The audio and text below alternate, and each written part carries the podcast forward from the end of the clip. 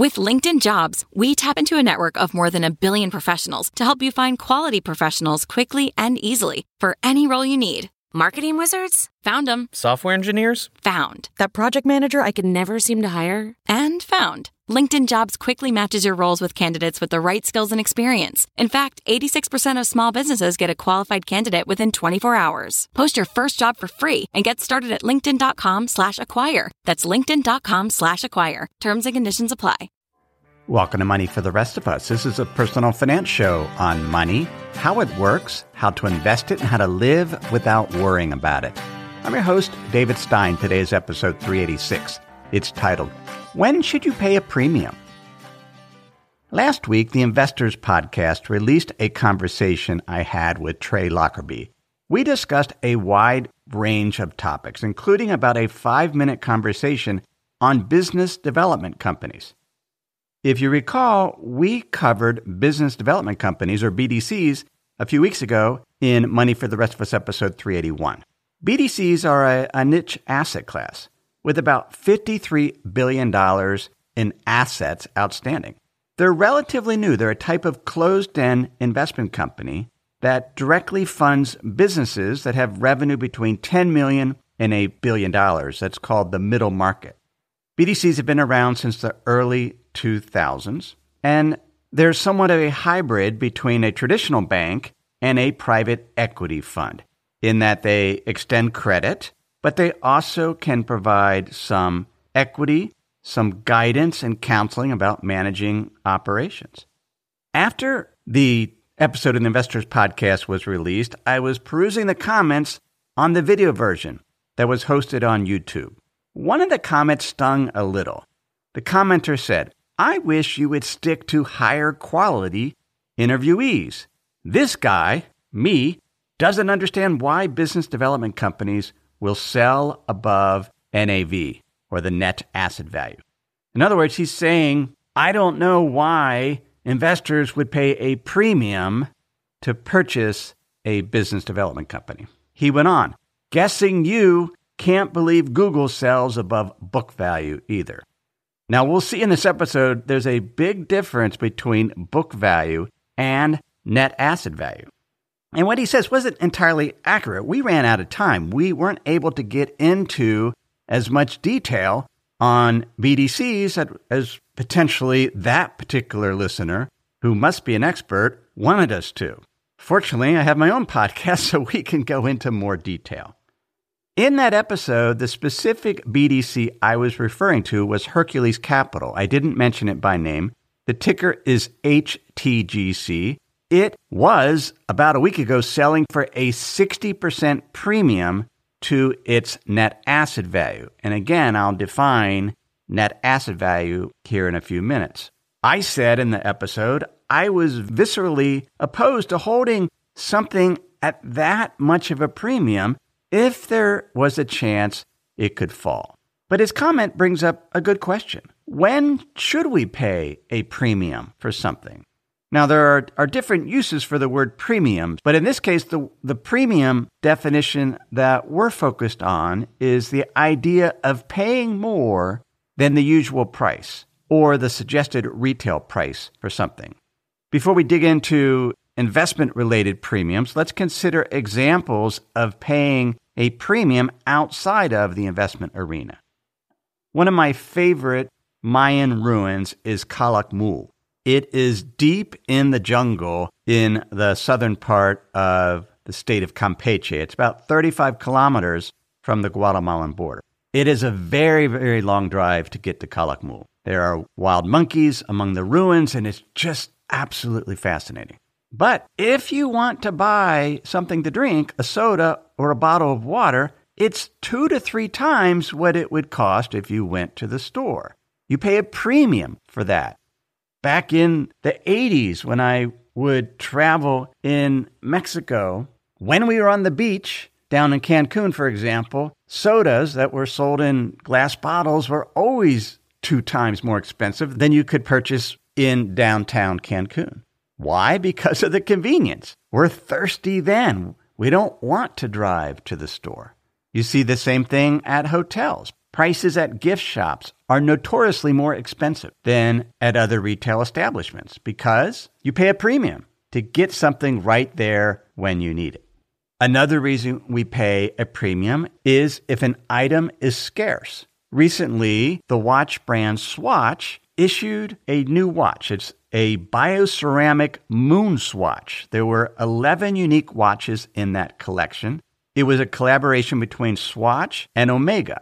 These watches were only available in select Swatch stores, and fans of Omega and Swatch lined up at the stores to get access to them. Swatch has said these watches were not part of a limited edition, that they'll continue to refresh the stores with the Moon Swatch. Yet, people want it now. There is some scarcity. There's demand. The, the Moon Swatch only costs two hundred sixty dollars retail. But if you go on eBay, recent listings sold for between six hundred fifty dollars and eleven hundred dollars because people want it now. And there's some scarcity. So there's an aspect of convenience, but there's also scarcity. If you walk into a Rolex store, generally there's very few watches to buy, particularly of some of the more popular models. In order to get a Rolex watch, you have to have been an existing customer, a repeat customer, and then when the Rolex store gets a watch in, they'll contact their preferred customers to give them the opportunity. The only way to really get a Rolex watch, say a Rolex Submariner, is to pay a premium. Buy it online. Buy it from a private dealer. But you have to pay more than the suggested retail price because there's scarcity. We will pay a premium for reputation, for the quality. My son was mentioning breeders for, for dogs. If you would like a security dog that, if it's well-trained and the breeder has a, a solid reputation and you really want it well-trained, they can cost tens of thousands of dollars more than just any old dog of the same breed because you're depending on the reputation of that particular breeder.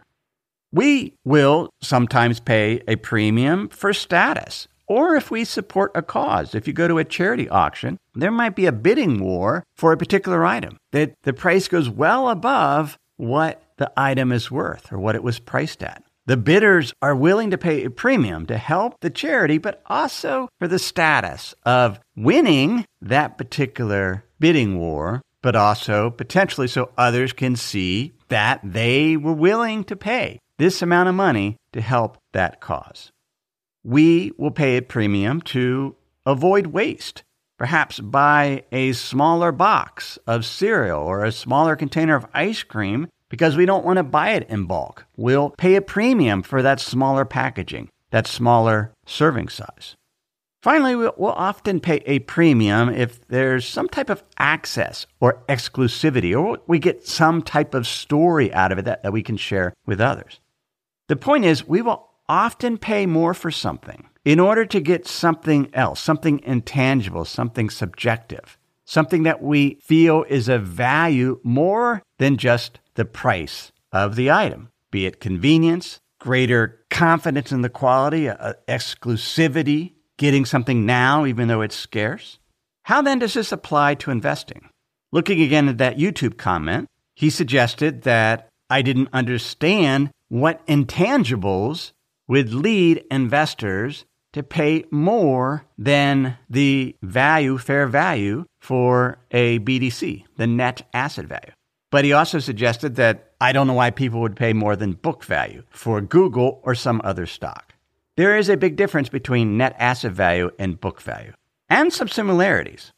The net asset value of a fund or a B D C is calculated by taking the market value of the fund's assets, including cash, backing out the liabilities or debts, and then dividing by the number of shares. So that would be the net asset value per share. Book value is based on the original cost of the asset, and then it backs out depreciation or impairment. In other words, the asset is recorded on the balance sheet at cost, and then that cost is reduced over time as that asset is used. And then to calculate the book value, the liabilities of the company are subtracted from those assets, which are held at cost, And then we have the equity, and we can divide the equity that's left over, the assets minus the liability, by the number of shares outstanding, and then we get the book value per share. Both calculations take the assets, back out the liabilities, and divide by the number of shares outstanding. But net asset value is based on the market value. It's already at fair value where book value is not. So, of course, when we buy a common stock, we're paying more than book value because oftentimes the assets are worth more than what they cost. And there could even be intangible assets that sometimes are included in that book value calculation. It could be a very subjective calculation. An intangible asset would be something like intellectual property or a brand or something along those lines, particularly if a company buys another company, much of that purchase price is made up of intangible assets and good, goodwill, and that has to be recorded on the balance sheet. When we look at B D Cs, their net asset value has those assets at fair value. I went through the annual report, the most recent annual report for Hercules, H T G C, and they point out that most of their investments are private, and so they do their best to value them to figure out what the fair value is of their assets, which is debt. They're lending money to companies. That is the bulk of their assets.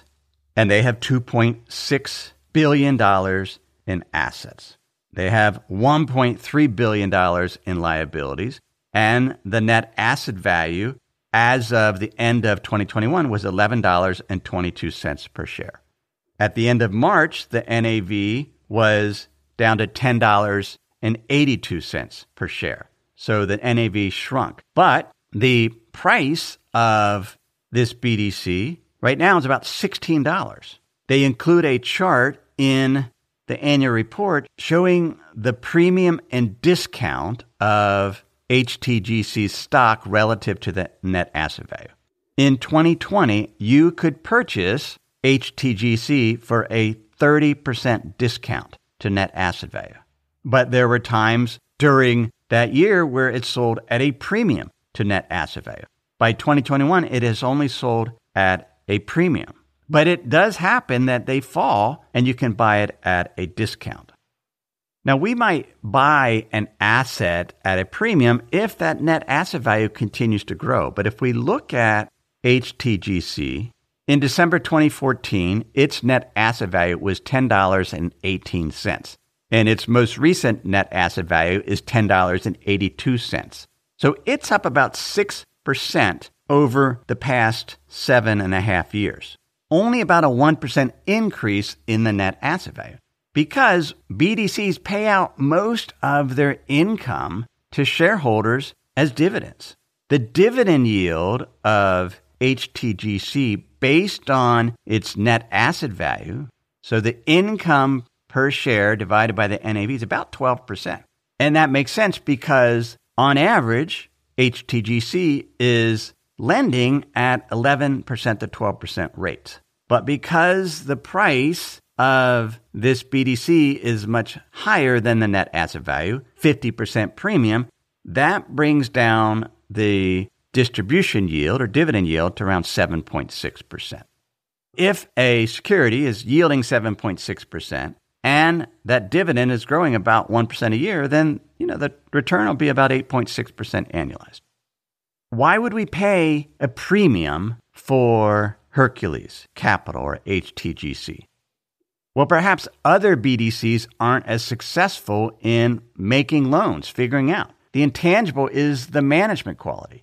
And another value is, well, when we see very low interest rates, maybe we're content with a eight percent distribution yield and willing to bid up the price of that asset in order to lock in that attractive yield.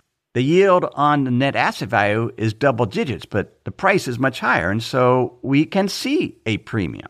Now, we've seen that premium collapse with H T G C's stock fell six percent on Monday. B D Cs like to see their shares sell at a premium because then they can issue new stock above the net asset value. If a B D C has the price below the net asset value that it's selling at a discount, B D Cs can't issue more stock without getting shareholder approval. So they want to see at least a slight premium in order to issue more capital to continue making more loans, because they pay out most of their income to shareholders. But the question is, how much of a premium should we pay? sixty percent seems like a lot, but you can decide that based on the distribution yield, do the research, go through the financial statements. But B D Cs can also be bought at a discount, especially when you have large market sell-offs like we saw in twenty twenty. But it is rare, and I admit that. And perhaps I should have been more clear about that in the episode that we did on B D Cs, as well as the discussion on the Investors Podcast. Before we continue, let me pause and share some words from this week's sponsors. When you're hiring for your small business, you want to find quality professionals that are right for the role. That's why you have to check out LinkedIn Jobs. LinkedIn Jobs has the tools to help find the right professionals for your team faster and for free. I know in our business, having the right candidates for the job is critical to keep our business running smoothly. Now, LinkedIn isn't just another job board. LinkedIn has a vast network of more than a billion professionals, which makes it the best place to hire. It gives you access to professionals you can't find anywhere else. LinkedIn does all that while making the process easy and intuitive. Hiring is easy when you have that many quality candidates. So easy, in fact, that eighty-six percent of small businesses get a qualified candidate within twenty-four hours. LinkedIn is constantly finding ways to make the process easier. They even just launched a feature that helps you write job descriptions, making the process even easier and quicker. So post your job for free at linkedin.com slash David. That's linkedin.com slash David to post your job for free. Terms and conditions apply.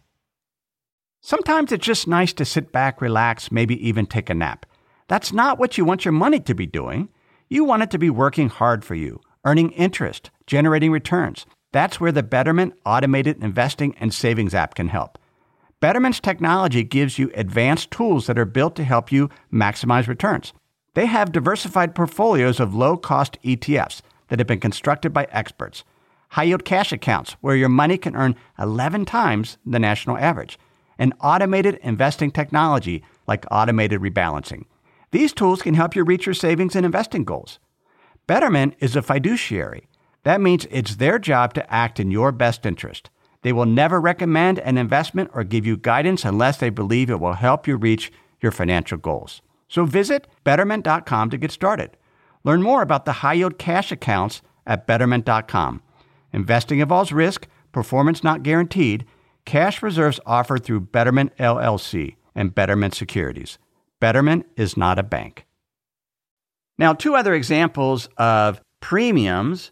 Buying an asset at a premium is Gladstone Land Corporation and the Gabelli Utility Trust. Gladstone is a farm REIT.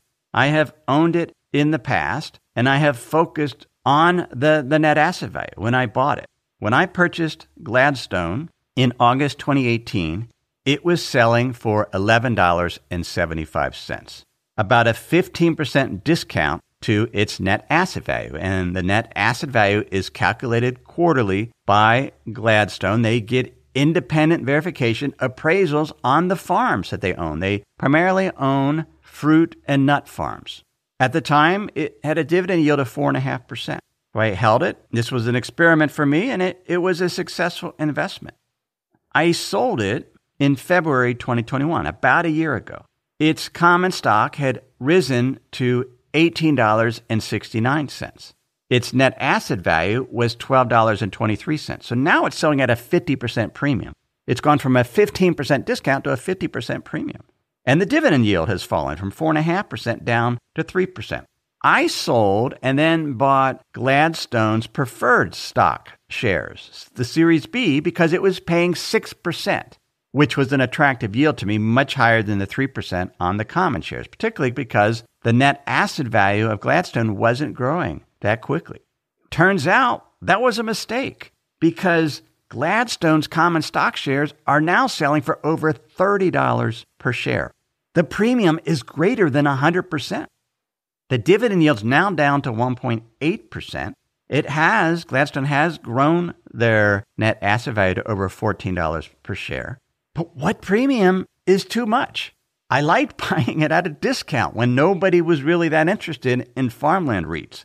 Now, apparently, they've gotten much more popular, and I did leave a lot of money on the table by selling at a fifty percent premium, and it continued to increase to one hundred percent premium. But I didn't know it was going to do that. It hadn't done that before. But again, with Gladstone, what are we paying a premium for?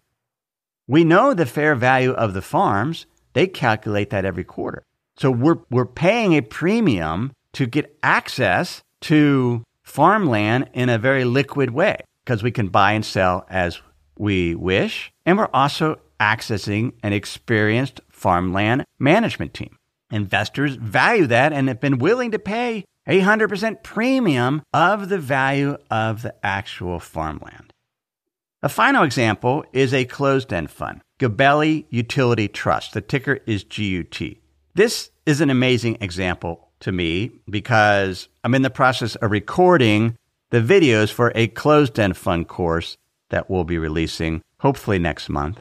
Gabelli is the most expensive closed-end fund in the U S. Expensive in that it's selling for a seventy percent premium to its net asset value. Gabelli Utility Trust invests in utility companies. And its net asset value is made up of the price, the market value of these utility companies and these energy companies. It's very diversified, but investors are paying seventy percent more than what the common stock shares are worth and have been paying a premium for years. If you go back to nineteen ninety-nine, the inception of this closed-end fund, it pretty much has sold for a premium the entire time. In the video I recorded for that course yesterday, I, I said, I don't know why Gabelli Utility Trust is selling at a premium. So I spent more time this morning trying to figure out, what am I missing here? Generally, people purchase closed-end funds for the income. This particular closed-end fund does use leverage. Gabelli issues preferred stock and then uses that preferred stock, that capital, to leverage up the assets it can buy to benefit the common shareholders. Now, I own preferred stock in two other Gabelli closed-end funds because the, the rates are attractive. It's five and a half to six percent. I don't own the preferred stock of G U T, but there is the leverage, so they're perhaps paying a premium for the opportunity to get leveraged exposure to utility companies. The distribution yield for this particular fund is about eight and a half percent. But if we look at the actual income component of that distribution yield, it's only about one percent because there's so many fees involved. The expense ratio on this closed-end fund is one percent. They have to pay out the preferred stock dividend and there are other expenses. So when we look at that distribution yield, the vast majority of it is return of capital. It's the unrealized gains that the closed-end fund has generated by owning utility stocks. And again, as I go through, I try to think, well, why is this selling at a premium? Is the performance better than just owning a utility E T F because of the leverage? Turns out it's not. If we look at the return of G U T going back ten years, it's returned eight point five percent annualized on a price basis, nine percent on a net asset value basis. But if we compare that to the Vanguard Utilities Trust, V P U is the ticker, I believe, it's returned eleven percent annualized, about one point five percent annualized more than G U T. One reason is it just doesn't have all the expenses. The expense ratio for the Vanguard Utility Trust is zero point one percent, one-tenth of the expense ratio of G U T. But people continue to hold that at a premium.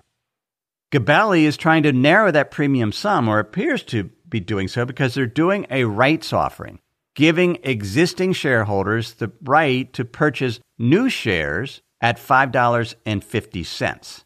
Keep in mind, the net asset value of this closed-end fund is four dollars and thirteen cents, and the price is seven dollars and ten cents. So I guess if you're participating in this rights offering, you're saying, all right, I'll pay a premium of five dollars and fifty cents per share to buy these new shares, because it's a discount to the market price, but the market price is a seventy percent premium to the net asset value. It is really convoluted, and I still couldn't figure it out. But apparently, people value this particular fund enough to continue buying it, to continue that premium, even though they could just purchase a utilities trust, a utilities E T F, and generate as good as or better returns because the fees are much lower.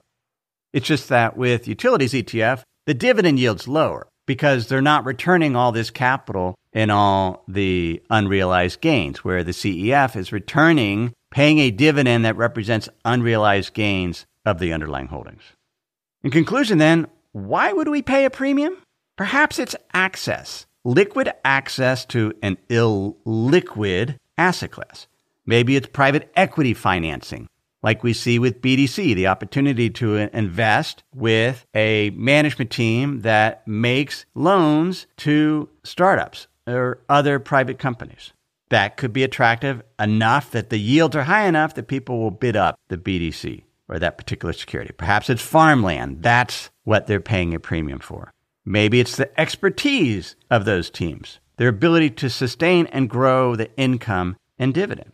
We should always ask, though, can we replicate this exposure we're seeking that we're paying a premium for at a lower price? Maybe there's a different vehicle that we can participate in. For example, I purchased the Bearings Corporate Investors closed-end fund. The ticker is M C I about a month ago. It's selling at a fifteen percent discount to its net asset value and has generated ten percent annualized returns since inception. Similar strategy, making private loans to private companies in the middle market space.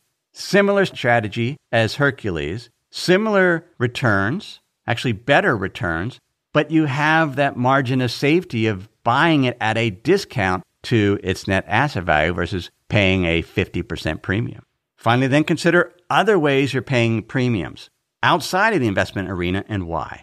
Is that intangible worth it? The convenience, the ability to get something now that you want. Is it better to wait and not have to pay the premium? Maybe th- what you want has some elements that you just can't get anywhere else. The reputation of the provider, the support. Maybe you get some status for buying that particular item, or it allows you to avoid waste and get the right size package that you want in the right way, in the right color, and you're willing to pay a premium for that. Paying a premium is not bad. We just need to understand and delineate why we're paying the premium, and is it worth it, and is there a way to do it without paying that premium? That then is episode three eighty-six. Thanks for listening. I'd like to help you become a better investor. Certainly the free podcast helps with that, but have you subscribed to my email newsletter, The Insider's Guide? It's where each week I share an essay on money, investing, and the economy to a list of thousands of email subscribers. I put a great deal of thought and time into that newsletter, and I would love for you to be able to read it and learn from it. You can sign up for the Insider's Guide newsletter at money for the rest of us dot com. Another way I would love to help you become a better investor is by you becoming a member of Money for the Rest of Us Plus. This is the premier investment education platform that's been operating for over seven years. Plus membership gives you the tools and resources you need to manage your investment portfolio. Not only do you get access to my more than two decades of investment experience, look at my portfolio trades, but Money for the Rest of Us Plus has partnered with top-tier institutional research firms such as Ned Davis Research, Capital Economics, M S C I, and Refinitiv Data Stream. I curate the most important content and lessons to help you make better portfolio decisions. You also access a community of over one thousand members to get their insights. Money for the Rest of Us Plus is a bargain compared to a college credit or subscribing to an institutional research service that can cost upwards of ten thousand dollars per year, or even hiring a financial advisor. You can learn more about Plus membership at money for the rest of us dot com. Everything I've shared with you in this episode has been for general education. I've not considered your specific risk situation. I've not provided investment advice. This is simply general education on money, investing, and the economy. Have a great week.